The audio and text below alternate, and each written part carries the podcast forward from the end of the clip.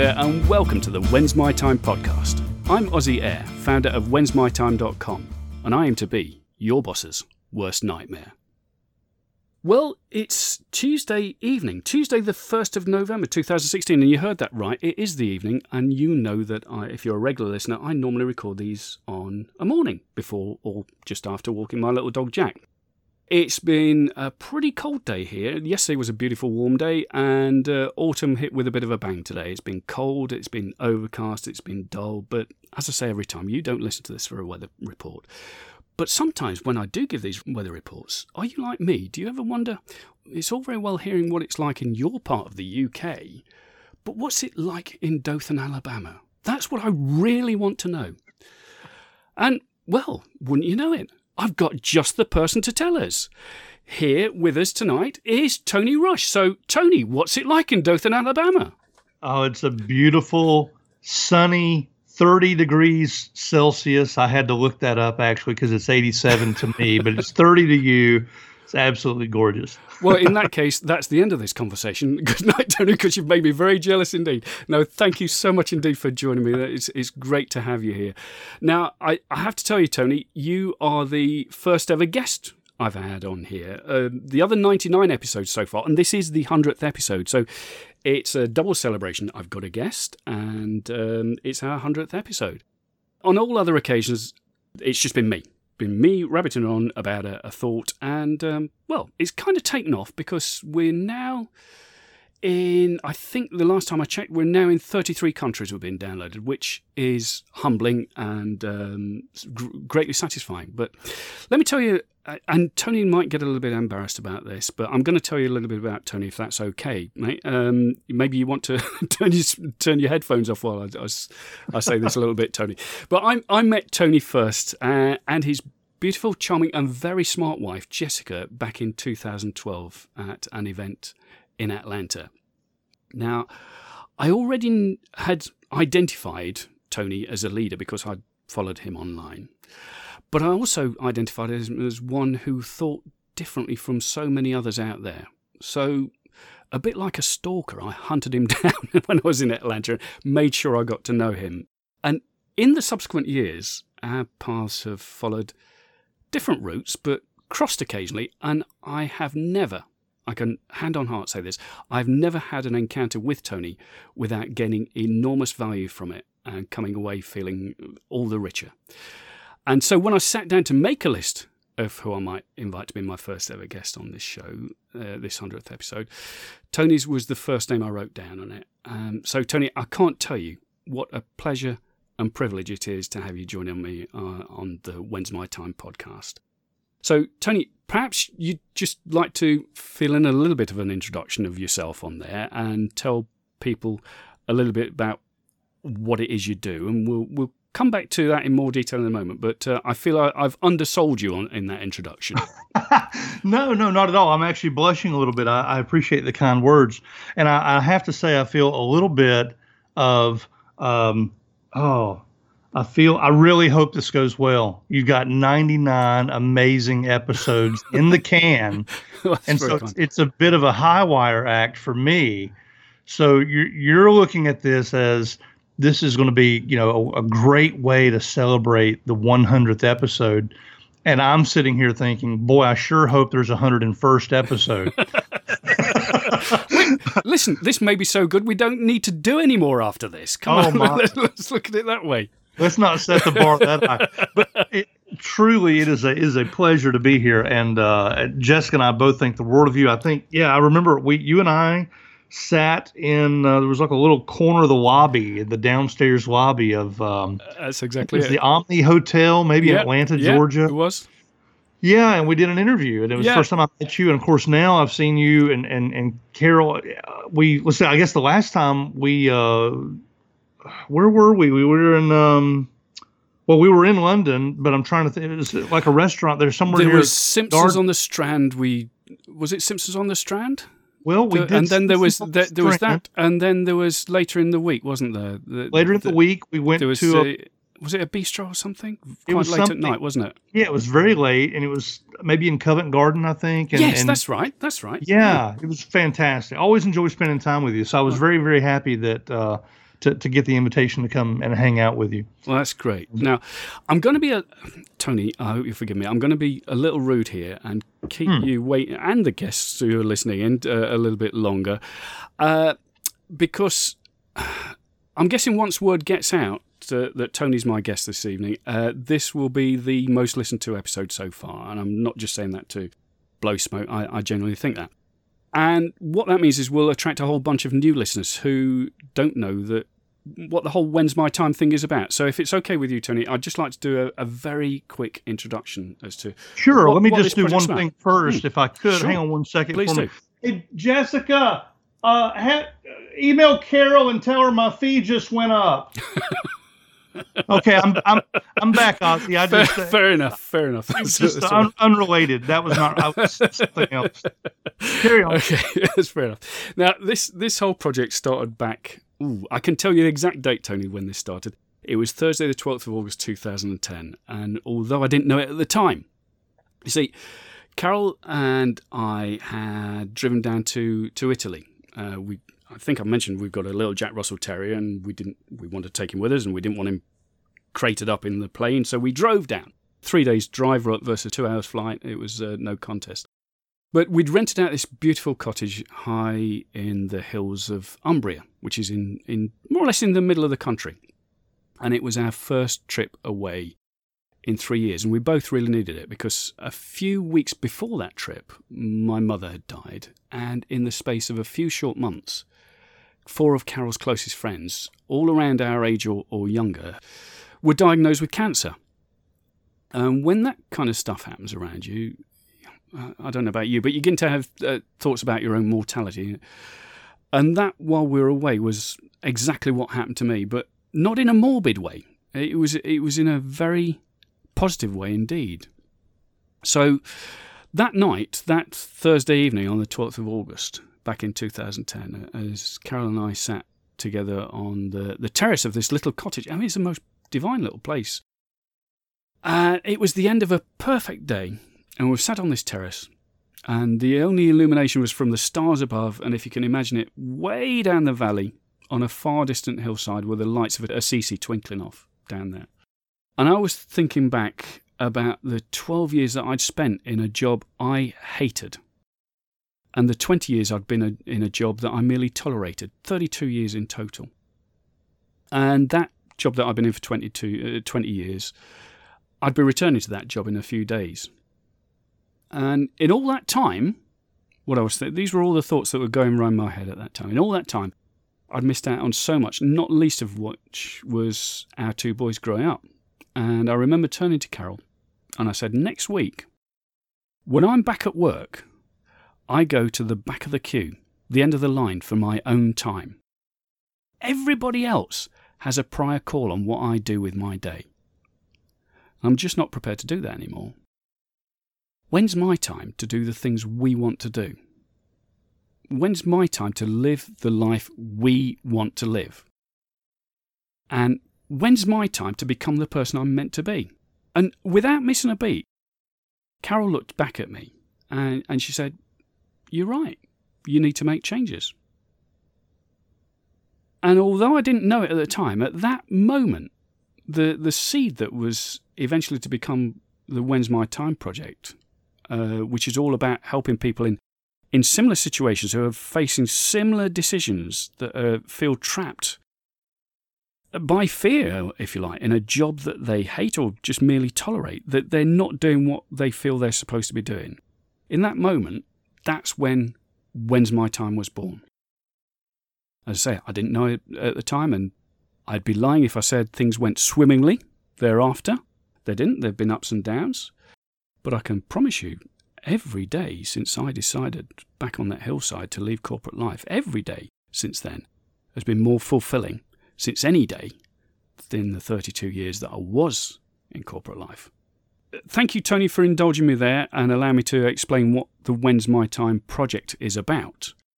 Uh, what I'd like to do now, though, is is talk to you. I, in fact, Tony, can I ask, was there a moment in your life that you decided enough's enough? Yeah, yeah. And I was sitting, I was well listening to you tell this, and I had I had heard I had heard this story before. Um, Sorry, I tell it an awful lot.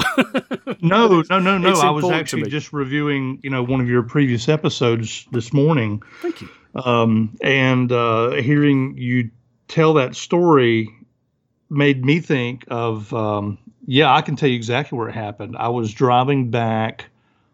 Um, I was I was living in a I was living in a small town in um, North Carolina, which is on the eastern coast of the United States, and um, not too far from where I grew up. I grew up in a, a small farming village, um, almost exactly in the in the center of the state. And my dad was uh, uh, actually when I was born, my dad was uh, in livestock. He was a mm-hmm. hog farmer, and my mom worked for the uh, Eveready Battery Company. At, at, the time, it was actually called Union Carbide. And um, anyway, so I, I, grew up, you know, uh, in a, we weren't poor. Mm-hmm. Uh, but you know, meaning uh, we always I never went to bed hungry, you know. But I got laughed at for you know being at school and you know my jeans were too short because I don't know maybe I'd grown real fast over the summer or the my clothes had you know shrunk in the wash, but mm-hmm. mom couldn't afford to buy me jeans that fit, and so I remember you know when I was a kid you know, getting laughed at, and it was related to poverty, you know, uh, not poverty uh, in the sense that the world talks about poverty, but you know, just the realizing that there's the haves and the have-nots. Yeah, and kids and so can, be, kids can the, be cruel, can't they? Kids can be cruel. Yeah, yeah, yeah. It really, really had an impact mm. on me. But uh, overall, mm. very happy childhood, mm. wonderful parents, lots of love, great sister. Um, and so, but that was sort of the soup that I swam in every day was um, you know, there's not enough to go around, and you got to work hard, and usually have to do the work for somebody else. And, you know, so just by virtue of just kind of knee jerking my way through my environment, I wound up in a similar situation like you're describing, where mm-hmm. suddenly um, in my early 30s, uh, realizing that I had no control over my life, you know, I was living on minimums. Um, yeah, and I love how you put that. Um, you know, always at the back of the queue, always at the back of the line for whatever's left over is yeah. what you get. Yeah. And uh, yeah, so I do remember the day it changed. I was driving home. Um, like I said, I was probably in my early 30s, maybe 31 or 32. And at the time, we lived in a a um, a really tiny little old house way out in the country. Um, it took me you know 20 30 minutes outside of like like the town that i'm talking about was already small. I live 20 miles outside of the little town. And you know just it, there's not even a it's not on the map. Not at the end of the world but you got a good view of it. Right. Yes yes. But i was driving i was driving home. And um, they had there was a new neighborhood that they had built on highway 42 on my way home, and it was it, I had watched them, you know, build this neighborhood. But this particular time of day, I don't know what was different. I don't know what had changed. I don't know why I had the thought that I had this day instead of any other day.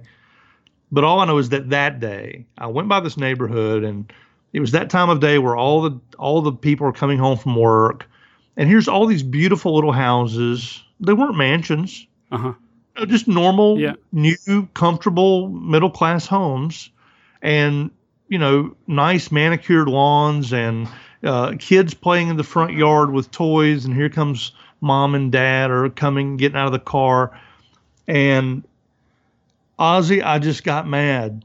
Mm. It just, I was so tired because I knew that I was going to be at home in about 15 minutes, except I didn't have a nice house my my wife and kids were at home with no vehicle because I was driving the only vehicle we had, and fortunate that it was running. Um, and I knew that there was no food in the refrigerator, and that we were probably going to have to, you know, go to the grocery store a little bit later to pick up, you know, some bologna or something, you know, just a, small meal. And uh, anyway, driving by this neighborhood, I, I got angry, but not angry at the economy not angry at a political party. I wasn't angry at the people in those houses. I wasn't angry about gas prices. I wasn't mad about my job or my salary. I was mad that at 31 years of age, I had not made the priority and the livelihood of my family the priority. Uh-huh. I had not given it its proper place. I, I was playing small. I knew I was playing small. I was playing it safe, um, not living on purpose, but instead just kind of always feeling like I was backed into a, a corner uh, you know, I wasn't working at the job that I chose. I was working at the job that was available and who would hire me. You yeah. know, that's I didn't want to work there, but that's they had an opening and they said, okay, come to work. And suddenly I find myself, you know, living where I don't want to live, doing what I don't want to do, and so yeah, that was the day. And um, yeah, you do you do you want the punchline? Go on, want, go for it. Okay, so the punchline was, I um, I got home and I walked in and I said I told my wife, my wife's name's Jessica, and I said, um, oh, Ozzy knows that, but you guys might not. Um, but I told Jessica, I said, we're we're packing, we're moving, and as all great wives can do, she looked at me like I was insane. what what do you what do you mean we're moving? We don't we barely have money to get the baloney you're talking about. What are you mm-hmm. talking about moving? You know. and I said, well, here's here's what I know. I know that we're not going to die living in this house. That's about all I know. I know yeah. you love me. I know the kids love me. I know I love you guys. I know that we, we're healthy and we've got a good family, but that's about all I know. But I also know we're not going to die living in this house.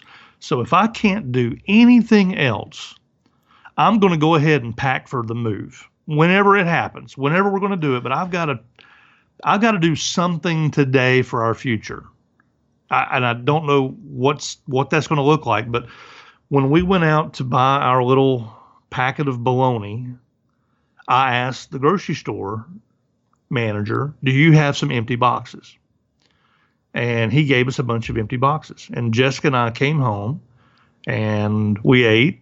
And then while the kids were playing, we sat in the living room and started boxing up, you know, the the dishes that you know Jessica got from her grandmother and boxing up you know stuff we didn't use on anything we didn't use on a day-to-day basis we started boxing up and um, I, I, wish i could say that something magical happened in response to that and i don't there, there was a lot of changes um, but it wasn't just something magical but because of that resolve and because of starting to step into like getting into the driver's seat of my car and putting my hands on the steering wheel instead of just riding along.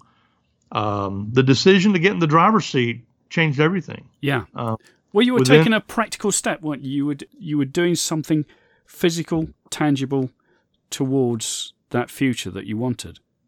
Yes.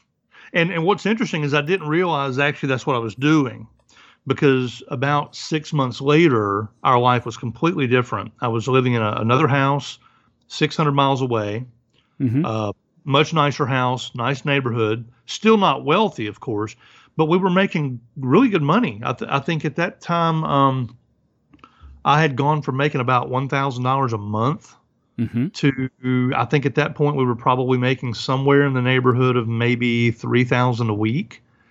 Gosh. So we were really digging ourselves out of that hole that we had put ourselves in.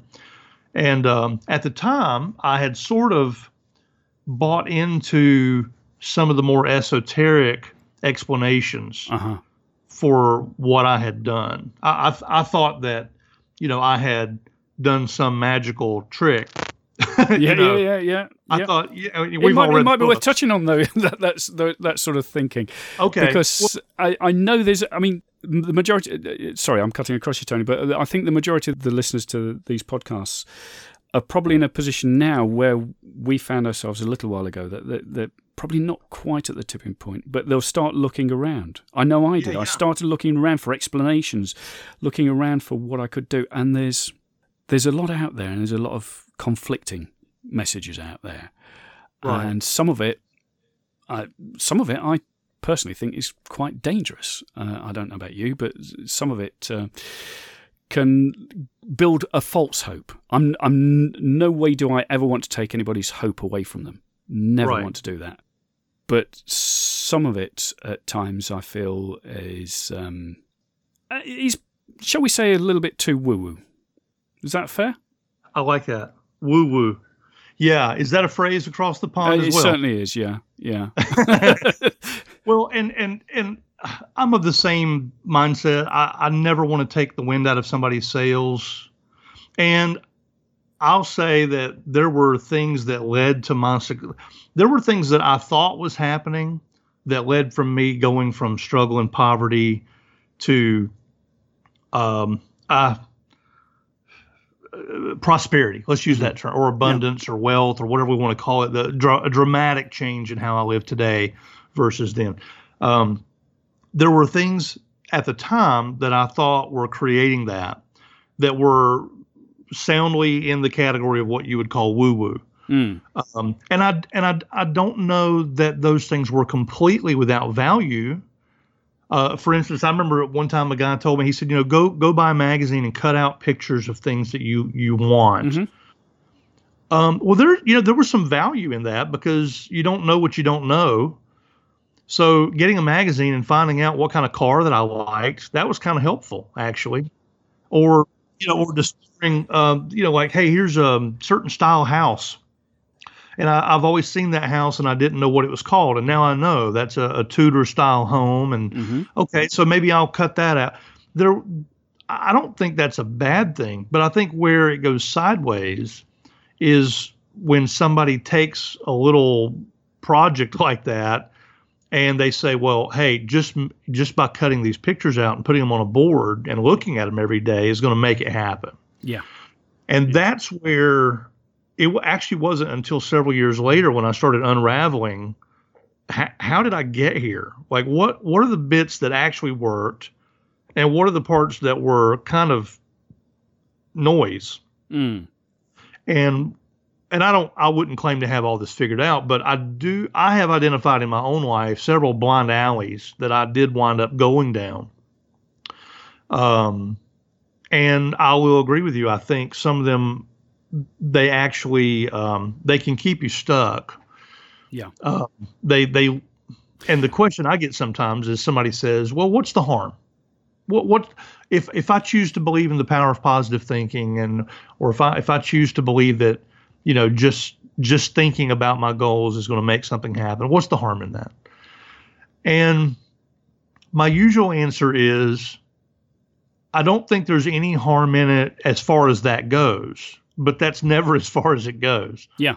Yeah. Because it usually invariably turns into somebody arranging their lives around uh, that idea that they're going to the universe is going to rearrange itself in response to what's on your goal list. And and it, when you start making decisions in your life about bank accounts and cars and mortgages and relationships and I mean I've seen I've seen people really really drive their lives into a ditch Mm. because they thought that the thing that they were doing was going to be make them successful and the truth is they weren't even looking in the right direction so it's a little frustrating to to, No, I, I, to, to have to sort all that out but you're right there's a lot of noise out there Listen, I, I've been enough down enough blind alleys myself, and um, I've also, uh, I think now looking back, wrongly attributed certain successes to to to that side of things. I mean, um, w- a couple of examples, if you don't mind me giving you. Um, one was when I gave, as a young chap, I, I gave up smoking. I used to smoke, and I stopped, and uh, the the way I did that was quite simple. It was I was young and single, uh, but I was in a job where in those days you used to be able to smoke in the office and that sort of stuff, and and so uh, I'd probably get through at least a pack a day, sometimes more. Now I wouldn't necessarily smoke them all because you'd light one up and you'd put it down in the ashtray because you'd pick a call up, you know that sort of stuff. But right. you, you, you get you get through you, you get through at least a pack a day. i used to smoke i would burn two packs a day but Yeah. smoke one Yeah, yeah, that, that's that's right. But one day, uh, I w- one evening, I was out out with the boys, as we'd say over here. We we'd gone out for a few drinks, and um, and I used to uh, I used to live in a, small village in, a county called Derbyshire, which is right in the middle of uh, of, of England. It's right in the middle of the UK, so it's in the Midlands. Uh, I lived in a village, and I used to get a bus into town, which was about three four miles away, and I'd catch the last bus home after a few beers. And there was a one of one of the group. There was about mm, seven, eight, nine of us used to go out on a regular basis, um, and one of the guys had had a, a cold he'd had sort of a fluey thing a couple of weeks before, and during that time he stopped smoking and hadn't smoked since. Anyway, we would, shall we say, strong drink had been taken. Leave it at that. But I went over to them I don't even know if they still have these vending machines over here now because smoking just banned everywhere. You know, um, I went over to the vending machine to get a pack to see me on the bus home. And as I got back to to my seat, Dave, who sadly is no longer with us, but Dave said to me, "Ah, you're a slave to it," or something, uh, you know, some something of those words. You know, it's a derogatory remark about me being a slave to to to nicotine or something like that. And I sort of half jokingly grabbed him by the lapels and pulled him towards me and looked him in the face. And with the other hand, I screwed up this pack of cigarettes that I just bought and said, You will never see me smoke another cigarette again. And I threw him down. And of course, there's about eight or nine people watching me do this, make an absolute idiot of myself in the pub. You know, I was really quite loud about this. And uh, incidentally, I don't drink now either. I haven't had a drink for 15 years. Um, but it was the best thing I ever did. It was the best thing I ever did because I made this big stand about it. I'd put it out there that I was never going to smoke again. And so my own pride stopped me doing that uh, mm. doing that again. My own pride stopped me. But also a trick that I learned, and if anybody on here listening to this is a smoker and wants to to, to give up, wants to to quit smoking, this is the trick that I learned that I tried. I'd actually tried quitting smoking several times before. But it was that sort of weasel word, tried, because when you try something, if it doesn't work out, you can say, oh, well, I tried it, didn't work. And I went back. But this time, I had said, I'm never going to smoke again. But also, whenever anybody offered me a cigarette in the future, whenever anybody offered me a cigarette in the future, instead of saying, no thanks, I've quit, or no thanks, I'm trying to give up, or words to that effect, I used to just say, no thanks, I don't smoke. Mm-hmm. Now, Tony is an ex smoker. When you were smoking, if you'd have offered somebody a cigarette and they said, no thanks, I don't smoke, would you have said, go on, try one, it won't hurt? Um, not, they, not really if, my personality, but I can definitely see how the it, it, it, would. I can see how that kind of language would still leave a door open. Yeah, yeah. You see, I, I found that by saying no thanks, I don't smoke. Not no thanks, I'm quitting or I've quit. Right. I, I found that shut that actually shut the door. Maybe it's a it's a cultural thing, you know, British or whatever, but it shut the door. Right. Nobody would say to me. In the past, when I'd said no thanks, I've quit, I'd I'd get the oh one won't hurt. Oh, I see. see what I, I mean? see what you mean. But when I said no, yeah. no thanks, I've quit. I'd get, I I that person would never offer me again. Even people right. who knew me as a smoker. No thanks, I don't smoke. They would never offer me a cigarette again, and that was mm-hmm. that was doing two things. It was cut. It was cutting off that line of supply, if you like, but it was right. it was also reinforcing to myself that I that I don't smoke. You know that I don't smoke. I'm a non-smoker. Some people have told me that that, uh, and I don't know whether it's true, that my subconscious was also hearing the fact that I was a non-smoker. I don't know whether that's true, but I know that the practical step of saying no thanks, I don't smoke, cutting off that supply, probably had a greater effect for me because I removed the temptation, and therefore right. it helped me not smoke. But another thing later was uh, when I was learning to drive. Somebody told me about affirmations, and over here, I don't. I, I, know it's a different thing over there. People drive earlier over there than they do over here. I mean, we can't drive till we're seventeen over here. Uh, I think it's earlier over there. Am I right? Younger, yeah, yeah, yeah. You can get a you can get a full blown license at sixteen, right? Right. But you can get a learner's permit at fifteen or and a half, yeah, depending yeah, on the state. Gosh. I believe. Right. Well, anyway, I, I sort of uh, learned to drive a, a little bit later, uh, but somebody told me about affirmations, and over here, I think the average is something like 20, 30 lessons before you you know pass your test. Have a driving test and, and you pass. And I got through it in seven. But I'm sure the affirmations all, all, they did was put me in the they didn't bring about anything magical other than putting me in the right frame of mind to learn to do the practical stuff. It wasn't a magical thing that was going on there. It just put me in a right. better frame of mind to learn how to to drive. Does that make sense? Sure. You know I, yeah. people would put it down to this this magical standing in front of a mirror and you know these incantations that I was going through um, uh, and I, I think it's a more practical thing than that. I don't think there's the mysticism behind it that a lot of people put behind it. But if it, listen, that's my interpretation. If if you're into you affirmations in a big way, if you believe there is a mystic power that's doing that and it's working for you, that's the key thing. If it's making you do the thing, that's okay. But don't just rely on it and not mm, do and not yeah. take the practical steps. Well, there's there's a um, do you do you know that if I say the name Andy Nyman, do you know who I'm talking about? Oh, that name you know does, yeah, Nyman? yeah, that name rings a bell, definitely. No. Andy Nyman is a uh, UK. Uh, he's a mentalist in the UK. Right, yeah. He's the writer creator with Derren Brown mm. for. I think most of Derren Brown's live shows. I believe Andy has has. I've seen him uh, on the credit. That's where. Yeah.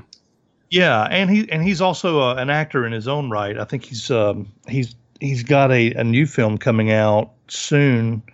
Um, it's got some well known names in it, but a- Andy has. Uh, I've I've got a, a I've been fascinated with magic and mentalism since I was a kid, mm.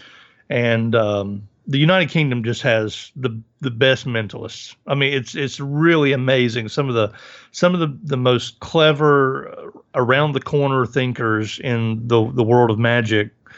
You know, they do the the Blackpool convention every year. Mm-hmm. It's a big deal at Blackpool, and anyway, there's just so much wonderful magic and mentalism happening in the UK, and so I have kept up with both uh, Derren Brown and Andy Nyman for several years, and interestingly, magicians have a fantastic perspective on uh, the conversation about cause and effect mm. for obvious reasons, because their job is to obscure the relationship between cause and effect. Um, they would rather you not know how something, how an effect was created. So, you know, they want to say, hey, look, here is the handkerchief and I do this with it, and look, now it's gone. Mm-hmm. It's over there in a pocket. And in order to do that convincingly, they have to actually look at the timeline of cause and effect. And then they have to either remove or insert steps that you're not aware of so that at the end you see the effect, but you the, the cause is in complete mystery. Mm-hmm. It's it's so that's the nature of what magic is about. Well, the side effect of that is because these guys are always so great at obscuring cause and effect, because they have such a wonderful perspective about how effects and causes are related. Well, they also happen to be, um, if they have good communication skills, they're really good at talking about the kind of stuff you and I are talking about right now, mm-hmm. which is what's what is the thing that's actually causing me to have the results? Why, why did I make a million dollars that year? What was different that year than the year before?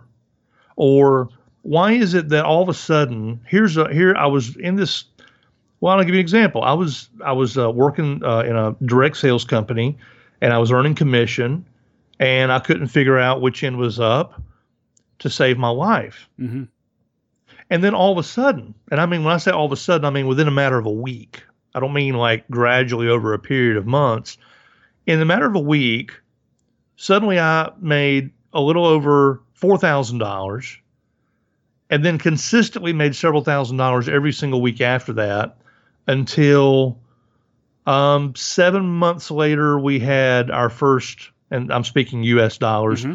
uh, $60,000 month. Oh, fantastic. So, mm. so like you stand back and you mm. think, okay, where where's the call? Yeah. What what changed? Same company, same product, same compensation, same marketing, you know, materials, same everything. What changed?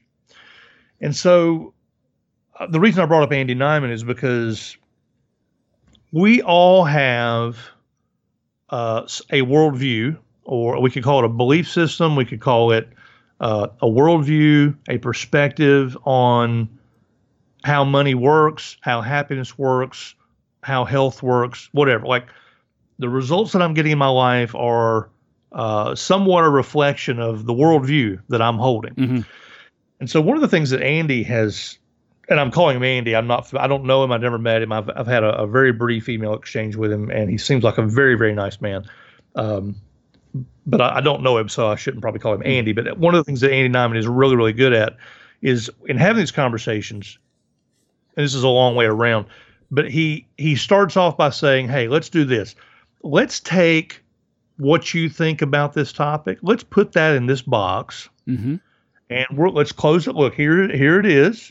It's not going anywhere. It's safe in this box, and let's put it right here on the table. Everybody can still see it, and let's just have a, a new conversation. Let's have some new dialogue. Let's look at new ideas, or let's look at old ideas in a different way, and try them on. Mm. And and uh, at the end of the conversation, if you feel like there was no value there, hey, you know what? No big deal. Open the box and take everything out that was already yours. It's all good. Mm. And I always thought that Andy's way of having, of framing that conversation was helpful because it never invalidates what the other person might presently think even if what they think is part of what's causing their struggle. Yeah. So, you know, the challenge that you and I have in having these types of conversations is I don't want to ever be perceived as, um, you know, like I'm a guru or I've just come down off the mountaintop and I've got a fresh set of tablets, you know, and I'm I'm looking to replace somebody else's uh, belief system with mine. Uh, that's not what Mhm. you or I. are about. I know you well enough to know, we've had this conversation. Um, but very, very much interested though in, hey, what if there was a new way of looking at things? What if you could let go of some ideas that aren't serving you, and replace them with ideas that suddenly are Sure. producing better results? And to me, um, that is a very validating and honorable way to help people from where they are without coming across like uh, you know like you, you some kind of a supernatural metaphysical i've got it all figured out I, I don't have it all figured out It's it's sort of I got a s- few things Yeah, figured out. it's a sort of safe house way of doing things as well, isn't it? You know, it's you Yeah. know, it's it's let's we can we we can get unco- uncomfortable for a little while, but you know, we can still bolt back into this safety of your previous beliefs if you need to. You know and i think i think maybe too maybe i've maybe i i started onto that a little too early because maybe we should back up and acknowledge that um, well this was true for me i didn't know that you could change beliefs Mm. Now, and as soon as I say that, I realize, well, duh. But here's the thing: like everybody, everybody believes that their belief about something is true. Mm. Well, if it's true, why would you change it? Yeah. So I think there's a distinction between is something true, is something um, workable, hmm is it usable? Is it um, serviceable? M- meaning i've got an idea. Say and i'll give you let's use this as an example.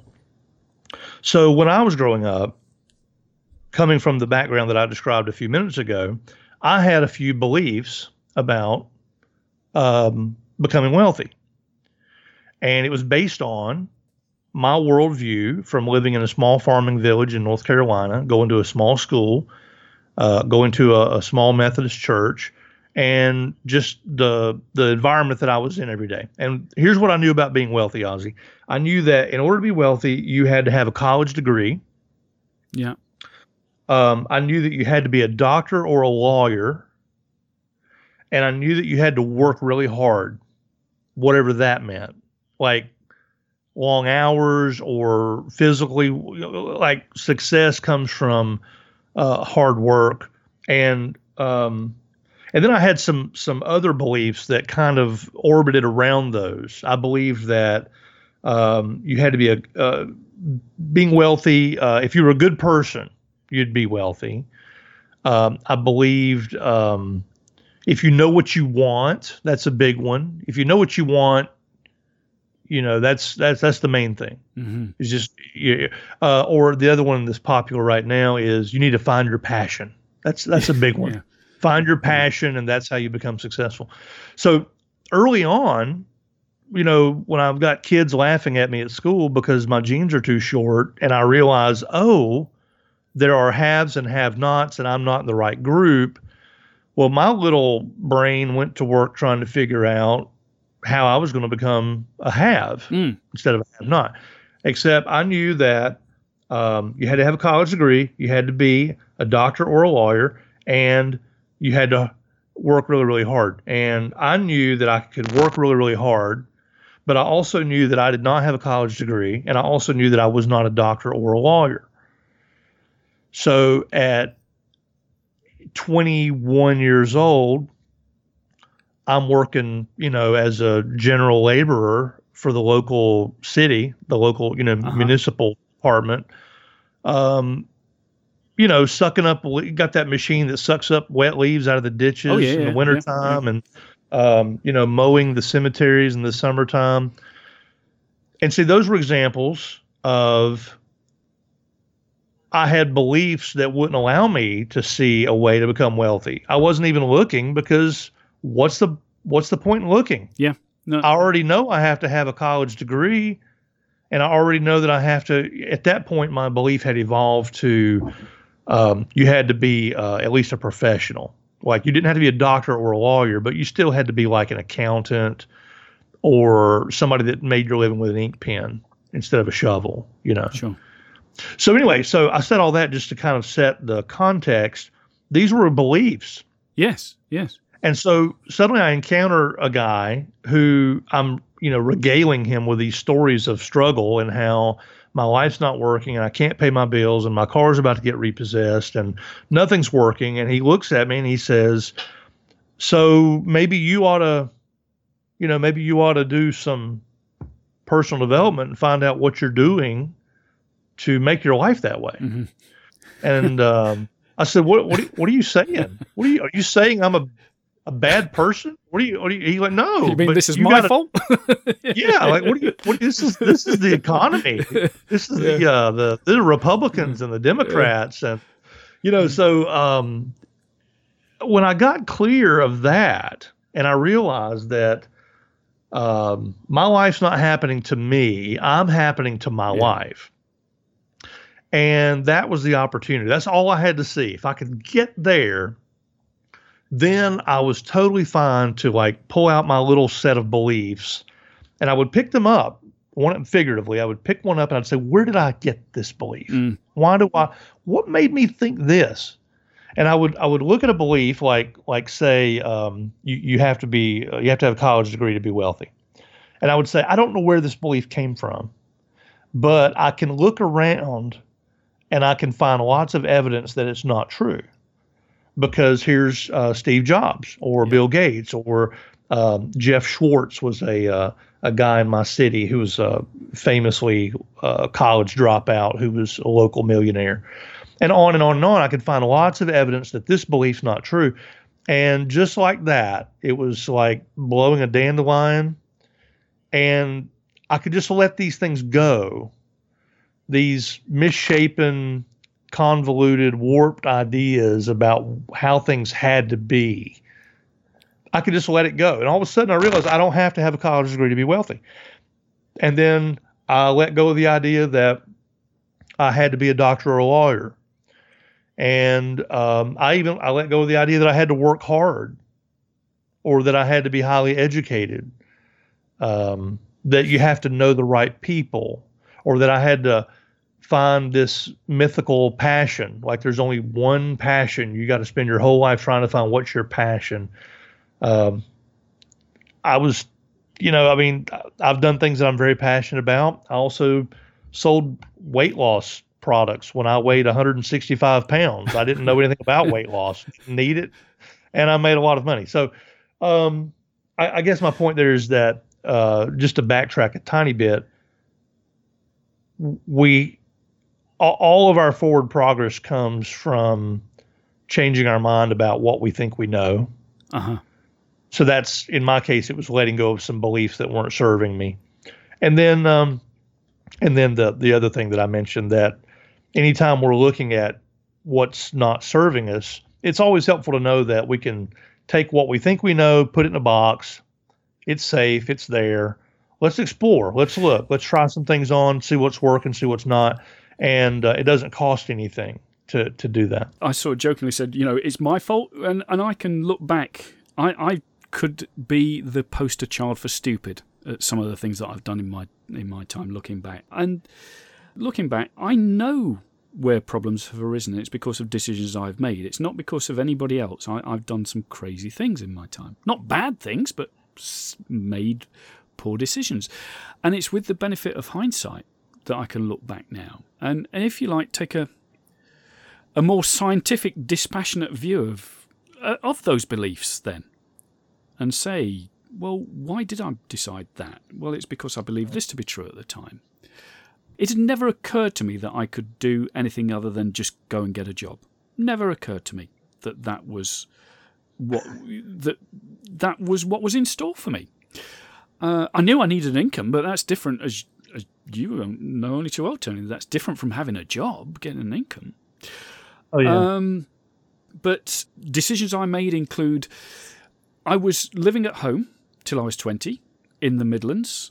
Uh, I was working in Nottingham. You'll have heard of Nottingham, Robin Hood, and all that sort of stuff. I was working in Nottingham. I was in what we call the civil service. You'd probably call it working in government over there, but working in the civil service over here. Very lowly paid.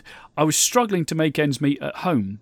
I then decided, because a friend of mine was at university at the time, at college in London, I'd visited him on a weekend, saw he was having a ball, didn't think that he's having a ball because he's a student. He's got lots of time to go to parties and all that sort of stuff. And in those days, they got a grant. And I thought, I'd like to go and live in London, which I think at the time was probably the most expensive city in the world. Mm. And I moved to London at 20. Oh, wow. And I was struggling to make ends meet at home. so, so, I mean, that was a crazy thing to do. And I still have, I still have somewhere, it's up in the attic somewhere, a letter from my bank. And in those days, banks were even less forgiving than they are now. And I still have this letter Dear Mr. Eyre, we notice with some concern your account is £7 overdrawn. Please adjust. And that was it. That was the sum total that I can quote the oh letter to the word. Gosh. And that I can so, remember. I can that remember. just sounds so British to me. Oh man, I That's can remember wonderful. my heart falling through the floor when I got this. letter. Well, you know, I've got you know coppers in my pocket, you know, pennies in my pocket. What am I going to eat for the rest of the month? So I remember sheepishly phoning home and getting a fiver sent in the post and all that sort of stuff. Oh, you got to tell me though. Hold on, you got to go back and tell me what was the what was the language again? We we have noticed. We some, we note with some concern your account is seven pounds overdrawn. Please adjust. Oh my gosh, that's just the best. Hold on, let me get. I'm gonna get a sip of Earl Grey tea here. I got my tea here. I got to get a sip of Earl Grey while you say that. That's just wonderful. I love that. Okay, continue. yeah. So so then I, I was still in the civil service. I'd moved down with the, the civil service and again this is where a, an alarm bell should have rung. In those days it was possible to move to London with the civil service, but impossible to transfer out because they'd got such a shortage of people to work in the civil service in London. They were they, they were crying out for people. So you could move in with with the organisation, but you could not transfer out. That should have told me nobody wants to work in London in the civil service because they can't afford. But no, no, no, no, no. So I then drifted into retail, and the way I drifted into retail is that because at the time I was working in the civil service, I was working in a job centre, which is where people who are unemployed go to find work. I was working in a job centre, and this this job came in for a large retail organisation. I won't. It would be unfair to, to name them. Came in for this large retail organisation, and it was for a trainee supervisor. So the very lowest, lowest, lowest, lowest rung on the managerial scale, and it was paying three hundred pounds a year more than I was currently getting. Three hundred pounds a year, not a month, a year and I went and I got that job just because it was paying three hundred pounds a year, and that was the job I hated. I knew within ten minutes of walking in the place I hated it, and I was there for twelve years, and I allowed fear to keep me there. But um, but as I say, I can I can look back at, at those now with a, those decisions that I took with a more dispassionate, still get angry about it, but a, a more dispassionate scientific view and say, right, okay, this is why you messed up there. This is why you messed Right. up there. This is why you messed up there, because you, your beliefs were in the wrong the wrong place entirely. But I mean, I, you said something there. You managed to shed yourself of the belief that you needed to work hard. Uh, was it Jim Rohn that said you something like you work harder on yourself than you do on your business? Yeah. Yeah. Would you like to expand on that a little bit? Yeah, yeah, I'd be happy to. Um, there's a guy named, and I'm going to think of, I'll pull up his name in just a moment. Uh, Fred, I can't remember Fred's last name. Fred uh, made a lot of money over here in the States in the ice cream business years Mhm. ago. He was the first person I ever heard say, um, if hard work and wealth show up at the same time in the same place, it's a coincidence, not a cause effect relationship. and um, it, it is somewhat related. That that sounds like a it, it is the potential for a great aha moment. Uh, but it is very very practical. It's not you know it, this is not about you know some metaphysical tuning of our minds and suddenly oh money just comes flying in the door. But it's it's more of a practical analysis of why you get paid at all. Hmm. Like what what is it we get paid for? And we ask that question. Okay, what what do you get paid for? Guy says, "Well, I get paid. Um, you know, I get paid to do this for an hour." It's like, well, that may what that may be what it looks like, but what you're getting paid is the amount of value that you can produce in one hour for your employer. Yeah. And so we get paid for value.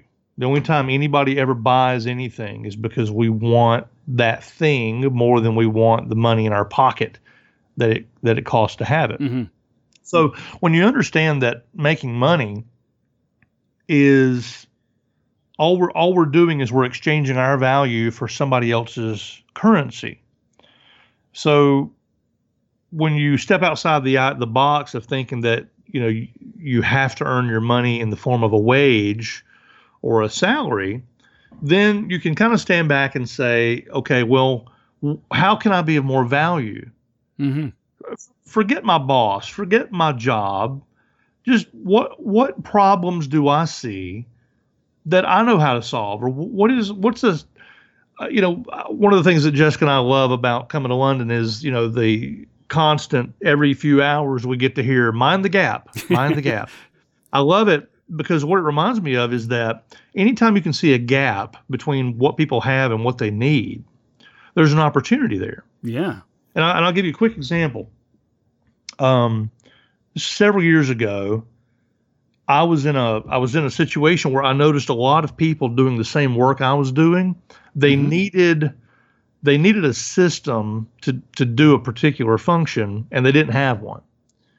And they were either doing it manually by hand, or they were just kind of cobbling together a bunch of different things and kind of that you know it, it Yeah. wasn't it wasn't right Sort of it, it wasn't a thing, good yeah. situation.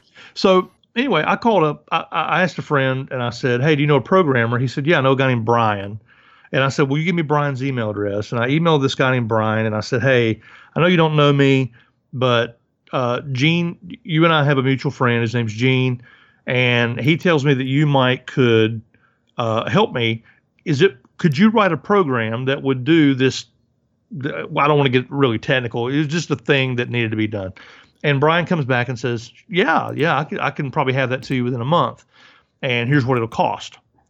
And needless to say, I couldn't aff- I couldn't afford it. I was making Mhm. some money, but I couldn't afford what he was asking for. So I emailed him back and I said, "Well, how about this? How about you do it for free? how about if you'll do it for free? How about we come to an arrangement where you just make a percentage, Uh huh. um, you know, of of how much I sell this for? Because my idea, Ozzy, was if I could have a system that would solve that problem, I knew plenty of people who would Of pay a monthly you- subscription. You've got a market there already. So yeah. the idea there was if he picked up five dollars or three or four bucks per subscription times, you know, a hundred or two hundred people, then it might take him a little longer to get his money, but it's a win-win for both of us. Yeah. So long story short, and I'm and I, I really will crunch this down. Long story short, um, 30 days later, I realized I have started a software company. I know nothing at all about software.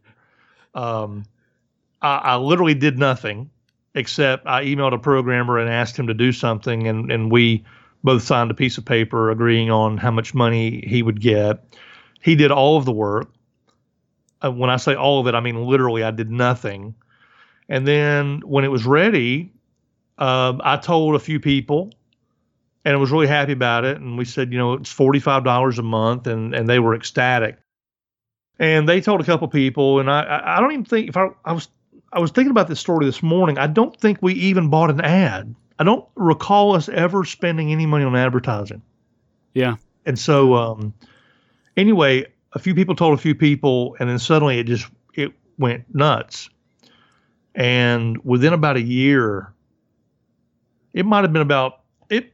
It might have been under a year. I'm not sure. I would say 12 to 14 months. Um, we had between 2,500 and 3,000 customers, all paying $45 a month um, which I, you know, a little back of the napkin math here. Uh-huh. Um, you know, we were billing over a hundred thousand dollars a month. Fantastic. And oh. we had one. We had one employee. We had a guy named Andy who handled um, customer support tickets, and uh, Brian was making something like I think he got like fifteen grand a month. And we found out later, we found out later that he was outsourcing too. So we were paying. we, he was really um, he was a clever fellow because we were paying him about fifteen grand a month for this for the programming, and I think he had somebody um, in the Philippines or Bangladesh or somewhere. Somebody was doing it for him for like three grand. So when I found out about it, I was only angry for about a minute. and I, I, thought, well, good for you, good, yeah, Brian. Absolutely, absolutely. But, but I yeah. and I didn't mean to go on yeah. about it, but, no, but there's good. an example where we made millions of dollars, and it was literally the easiest. I don't even know if you call it work. I I really just saw the gap. You know, yeah, mind the gap. Okay. Yeah, well, yeah, it's not something you deliberately set out to do either, is it? I mean, it's like I didn't set out because I don't know if you know. I've got a um, uh, one of the ways I, I I earn money is I've got an animation business. I do animated videos, and I started that by I was promoting some affiliate offers, and uh, I won't go into any details about that. But I, I, I was doing some videos on that, and I, I, got one or two other people who were marketing that same offer. Yeah, contact me, say, "Where'd you get that video done?" And I said, "Well, I did it." And they said, "Well, would you do one for me?" Right. And I thought, "Yeah," and it happened once or twice, and, I, and then I thought, "Well, hang on a minute." maybe I'm, I'm better at making these videos. maybe that's right. something, I, you know. So, so I started doing more, and then I sort of got into voiceovers as well. Inexplicably, people pay me to to read stuff out for them, and um, see that's wonderful. I just think that I, I love that. Um, I love voiceover artists. Particularly, I love voiceover artists mostly because I'm I have maybe in a parallel universe, if there was such a thing, maybe somewhere I uh, I'm doing voiceover or I have a voice that would be suitable for voiceover because I've always your been, voice would definitely be suitable, mate. I could tell you. Well, I can do the I can do the the southern I would do the southern barbecue uh, commercials maybe, but what I love about that is that people can just walk into a studio and just they have everything they need on them. You know, they just yeah. can do the work. You know, but but back to your original question, if if you if the the context for making money is that you have to show up somewhere for a certain number of hours um well then you you have to be pretty well paid per hour because there's yeah, only so many yeah. hours a day yeah. so you'll you'll never really get wealthy working per by the hour but um, when you when you stand back and ask the question how can i be of value uh, there's a guy in my city. Um, he the the guy that he he details our cars. Uh-huh. And that's all he. And now he's like he started off with you know, hey, I don't want to have to go get a job. Uh, he got laid off. He went and bought some supplies for washing cars, and he started just putting the word out that he was available to detail cars at people's homes. So you don't even have to go anywhere. He'll come to you, make your car showroom clean, and um, you know, and he charges more because it's uh, it's a matter of convenience. Sure. And now he's got like multiple crews Fantastic. that work all over town, and he doesn't. I think he still works on one of the Uh-huh. crews because he's a he just likes it, I guess, and it's one person he doesn't have to Yeah. pay. But like in that scenario, he found a gap. And um, now, one we could argue that he that in that line of work he may quote work hard, but you could just as well as argue that if he was doing the same work for somebody else, he'd be making a tenth of what he's Yeah. making.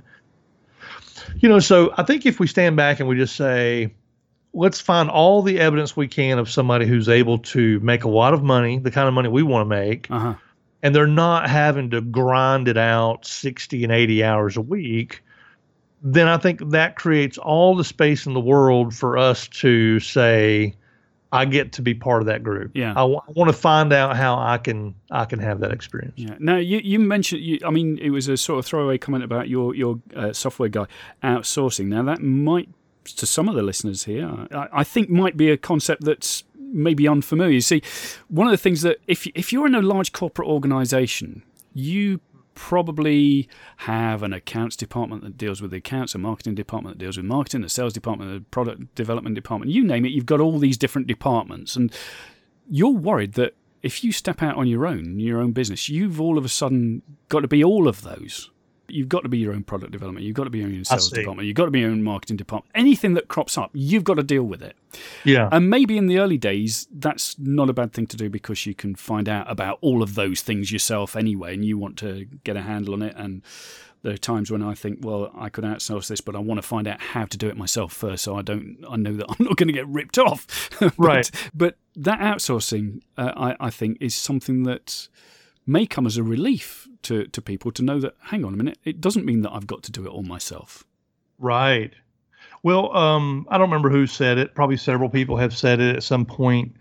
Um, you know, leverage is the key to wealth. You'll you'll never get wealthy without some Mm. form of, of leverage. Leverage could take the form of compound interest. If you were an investor, um, if you're a business owner, you have leverage in the form of employees. Um, maybe people in the direct sales industry have leverage in the form of, uh, you know, uh, other reps in the organization working. So there's all kinds of leverage, but sooner or later we've got to get out of the one to one ratio Yeah. of time and money. Um, and this and this actually goes back to the, the the ice cream guy that I was talking about a moment ago, Fred Gratson, I think is his name. But Fred's comment was about hard work. He said, "Well, it is true that if one if working 1 hour will get you one something, then working 10 hours would get you 10 somethings. hmm That that is true. But what if you want a million somethings? Yeah. You you got to have a, a new math. You, you you can't get there with this one plus one plus one scenario. So leverage is um, everybody's got to have leverage. Otherwise, you just wind up you know grinding. And outsourcing is fantastic because I'm there's a I'm not good at most things. I'm I am really really good at maybe three things in business. Ah, who am I kidding? I'm good at two things in business. uh, uh, I'm okay at the third thing. Uh, but most of the things that it takes to actually make a lot of money, I'm not very, very good at it. And so uh, when I started, Jessica and I kind of divided up the this, the work, and she did the things that I was lousy at, um, and then I did I did the Mhm. stuff that I was really good at, and vice versa. Uh, and then over time, we we got to where you know we don't want to both of us have to be working like we're working. Yeah. And so we hired an assistant. And the beautiful thing is hiring an assistant sounds so intimidating.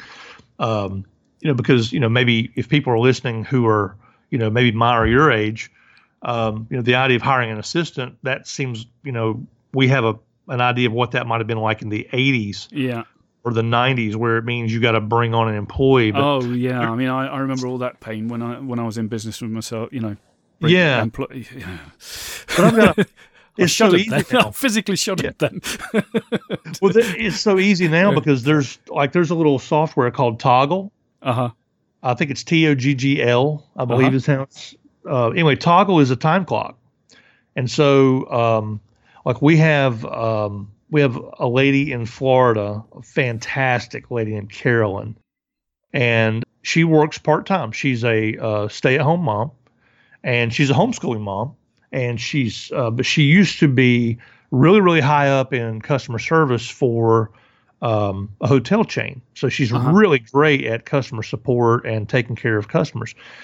And so what she does is a few times a day she'll sit down and log into the customer service ticket system, and she'll answer you know all these tickets. And the whole time she's doing it, this little thing called Toggl is just keeping track of how long she's logged in. Brilliant. And when she gets done, Toggl turns off. And then at the end of the week, she goes into Toggl, pushes a button, and it generates a report that totals up all her little seven minutes here and 3 uh-huh. minutes there and 30 minutes there. And so, um, you know, maybe last week she maybe did, uh, you know, seven, ten hours of work. Uh huh. I think I think we pay her. I don't remember what we pay Carolyn. It's it's not a lot. It could be like say it's twenty. Maybe maybe uh-huh. maybe maybe it's twenty dollars an hour. But that's, that's I mean fantastic. that's valuable because I don't have to do customer yeah. service. Um, yeah. And we have a, a business manager who he, he, takes care of all the accounting, all the legal. I mean, he's, he's just fantastic. And that just creates all the space in the world for me to do the stuff the uh, the three things that I'm really good at. And um, it makes me a lot happier. And you're not paying her 40 hours a week when she's only working for the 10 or whatever right because that was the old model right? yeah, you, yeah, the old model was you had to like well how do you hire somebody that only needs yeah. to work seven hours? You yeah. couldn't yeah well today because of the internet you can really uh, you can really you know have a lot of flexibility around that sort of thing Sure. Programmers, sure. Uh, graphics, graphics artists. There's so many wonderful places you can go online. Uh-huh. If you need a logo, you need a product cover designed. Uh, you know, you can spend. Uh, I mean, I'm well, picky can, about. You can spend as little, yeah, but you can spend as little as five dollars, can't you? Go to Fiverr and that sort of stuff. Yeah, yeah, it doesn't have to yeah. be expensive. Now, yeah. I'm I'm a bit of a snob. No, I, I can understand design. That. So you know, I might I might pay $150 or yeah. $100 to but but I'm also, you know, working on a product that makes, you know, tens of thousands of dollars or hundreds of thousands of dollars. So it works nicely. But yeah, it's uh there's so there's just no excuse anymore for anybody to do something that they hate so, just to make money. Yeah. Is yeah. Those days are gone. Absolutely. Now, one thing that we haven't talked about so far is a new project you're working on. Um, I, I, hope you're okay to talk about this. I mean, I've been privileged to, to sneak in on, on the first group and get an early look at it. Are, are, are, you happy to talk about it? First, uh, I mean, we can cut this bit out if no, you no, want. No, I'd, I'd, I'd, love to. And, and I mean, well, maybe you'd like to give your listeners uh, the listeners an insight in what you've got going on there. Yeah, well, it's actually an extension of some of the ideas that we've hinted at. And what's funny is that you and I didn't have any real preliminary conversation about what we would wind up talking about. But no. you and I had such a common ground on some of this stuff. We we've actually wound up discussing some of the things that we talk about in this project. But um, my primary work um, is helping small businesses and entrepreneurs grow their business. But as you can tell from this conversation, uh, I've also got this really enormous interest in helping people move forward in their personal lives. And so um, a few months ago, I got the idea to do this pet project. It was outside of my regular company and what we always focus on. And I, I started kind of thinking about this idea of rational personal development and the idea of creating a conversation with a, a really small group of people to kind of help them sort out the the weeds from the flowers. You know, it's kind of mm-hmm. stuff that Ozzy and I have been talking about here. Um, why does goal setting not work for most people? Because it doesn't. Mm. Uh, why, why does uh, you know why why is it that the law of attraction seems to work sometimes, but it's uh, at least in most people that I've talked to in my own experience, it's so uh, capricious and uh, almost unreliable. You can never really have confidence that the way you're thinking about your goals is actually going to have anything to do with whether they show up in your life or not.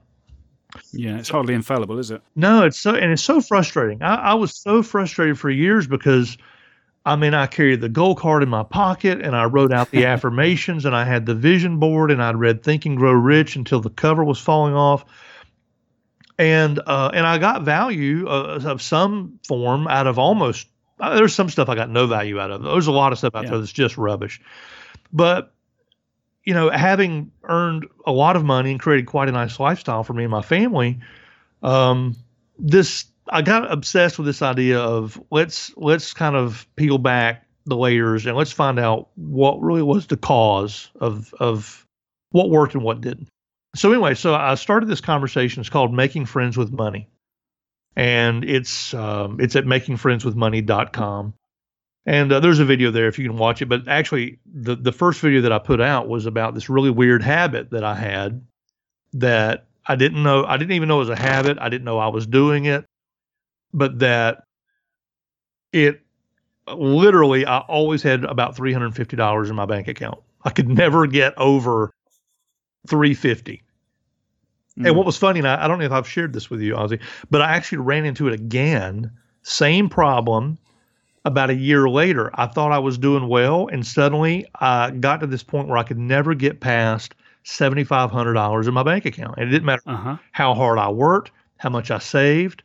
Um, it, it, if I had a really, really great month, something would come along and and wipe out my surplus. So same problem, just a different number. Just a different number, you know, and, and it, it may go up the ladder like that. I don't know. But what I do know is that when I finally got clear of some of the uh, the practical issues that were holding me back, it really created a lot of space for me to really see more clearly how to get from where I, I was to where I wanted to go.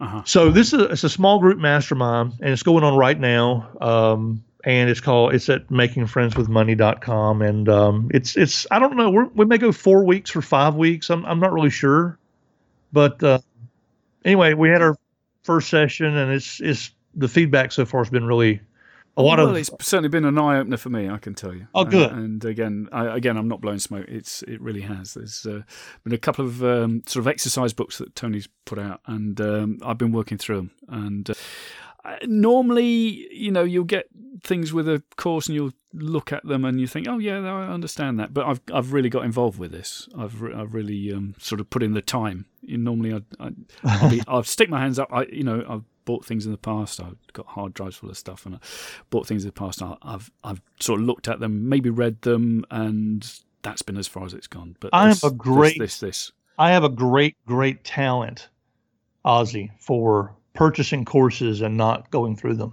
Ah man, I've got hard drives. there's them. quite a Yeah. lot that I have gone through, but I could Yeah. I could take you to the office and show you, you know, like, oh yeah, I bought that one and did Yeah. like the first two chapters. So I think we've all done it. Um, Yeah. The the thing that I'm particularly excited about um, about this pet project is uh, already after just I think we've been maybe talking now for there's a Facebook group and you know there's we Mhm. meet on a video conference, but um, I'm loving I'm loving the conversations of people coming back after this first little segment and they're saying, I thought something was wrong with me, Yeah, yeah, yeah. you know, because I was doing everything right and it wasn't working. And I feel so relieved to know that there wasn't anything wrong with me. It's that I had an Mm. incomplete recipe or, and, um, and if, the big thing, and, and, I, and I suppose you could probably tell from our conversation here is, um, it's, it's very practical. Um, Yes. Matter of fact, I've, the outline that I've already started working on for this week is very much about um, some of the latest research that's been done in psychology. Um, we're also going to pull some uh, some really really amazing uh, data from an experiment that was done in 1879. Um, there's also a Japanese researcher who he did an experiment. I think it was in the 90s that it may just completely blow a hole in the whole concept of like goal setting in general. Um, not not to invalidate goal setting, but just that it doesn't work the way sometimes the oversimplified explanations suggest. So so it's it's very it's very uh, easy to understand, but it's also we're we're trying to keep it really practical. so that website again is Oh, it's uh, makingfriendswithmoney.com. I'll be sure to put that in the show notes for this as well, so people can, uh, if if they're driving, they, they, they can see it in the show notes. But no, uh, pull over, pull over, and write it down. That's right. Listen, uh, I I can tell you. Look, anybody who knows me knows I like my bed. Uh, I was on that first conversation last week uh, with Tony, and because of the time difference between the UK uh, and the US, I eventually got to my bed at four thirty in the morning and I still couldn't sleep because I was buzzing with excitement from, from that first. Uh, Good. Um, well, so if it if it can keep me out of bed till four thirty in the morning, it's doing well. Well, we should have uh, recorded then because I was awake as well. I, I yeah, yeah, we could have yeah, gone for it then. It's a fun, but I yeah. but that's me. I like I have unlimited energy for talking mm. about the stuff that actually moves people forward in life. Yeah, I, I can I can go all day, but that's you cool. probably have a time limit for a podcast, I imagine. Uh, Tony, uh, no, but uh, but I, I, am very aware that I've um, Im- imposed upon your generosity and your time. I, really do appreciate it, Tony. Uh, but, I've enjoyed hanging out with you. Well, well, maybe we could invite you again some some other time. Come back because I'm sure the listeners are going to be uh, sending me emails or whatever to do that. And look, if you want to, actually, if you do want to email me, you can do that to Ozzy at whensmytime.com. You can also hit me up on Twitter at Eyre. That's O Z Y or O Z Y E Y R E. And be sure not to, because we will try and twist Tony's arm to get back on here. So be sure not to miss that. Go over to iTunes and subscribe because that way you'll never miss another episode. And while you're there, how about leaving a review? Leave a review for this episode. That'd be fantastic. And leave a bunch of stars as well. Five stars always preferable because that helps this rise in the rankings. It also gives my ego a massive stroke, which is the real reason behind it. But what we want to do is get this up in the rankings so that other people can find it. How's that? Is that a good deal? Tony, thank you so much indeed. Uh, I really do appreciate it, as I'm sure will all the listeners. And uh, we'll make sure we get them coming over and visiting you at make, makefriendswithmoney.com. Oh, that'd be uh, fantastic. Uh, and uh, as always, man, thank you. It really is uh, fantastic to hang out with you, and thank you for the good work that you're doing here. I um, just the and, I, and I'll say this, and I'll and I'll turn it back over to you to close. I just you said something in one of your previous podcasts that just so resonated with me that as far as far as we know, we got one shot with the time this time that we have, and um, it, it is such a tragedy for people to go through life settling for less than they deserve. So I, I love that you're out here producing content uh, like you have now for 99 episodes, and I get to you know be part of this conversation. But 99 episodes of solid gold. They're really taking a stand for people that they can. Um, that they that they do have some causality over what kind of life they they wind up living. So thank you for all you do. Well, Tony, it's my turn to blush now. Thank you very much. Thank you for those sweet words. You've been listening to Tony Rush, and I've been Ozzy Eyre, founder of whensmytime.com. And I'm here to tell you your time is now.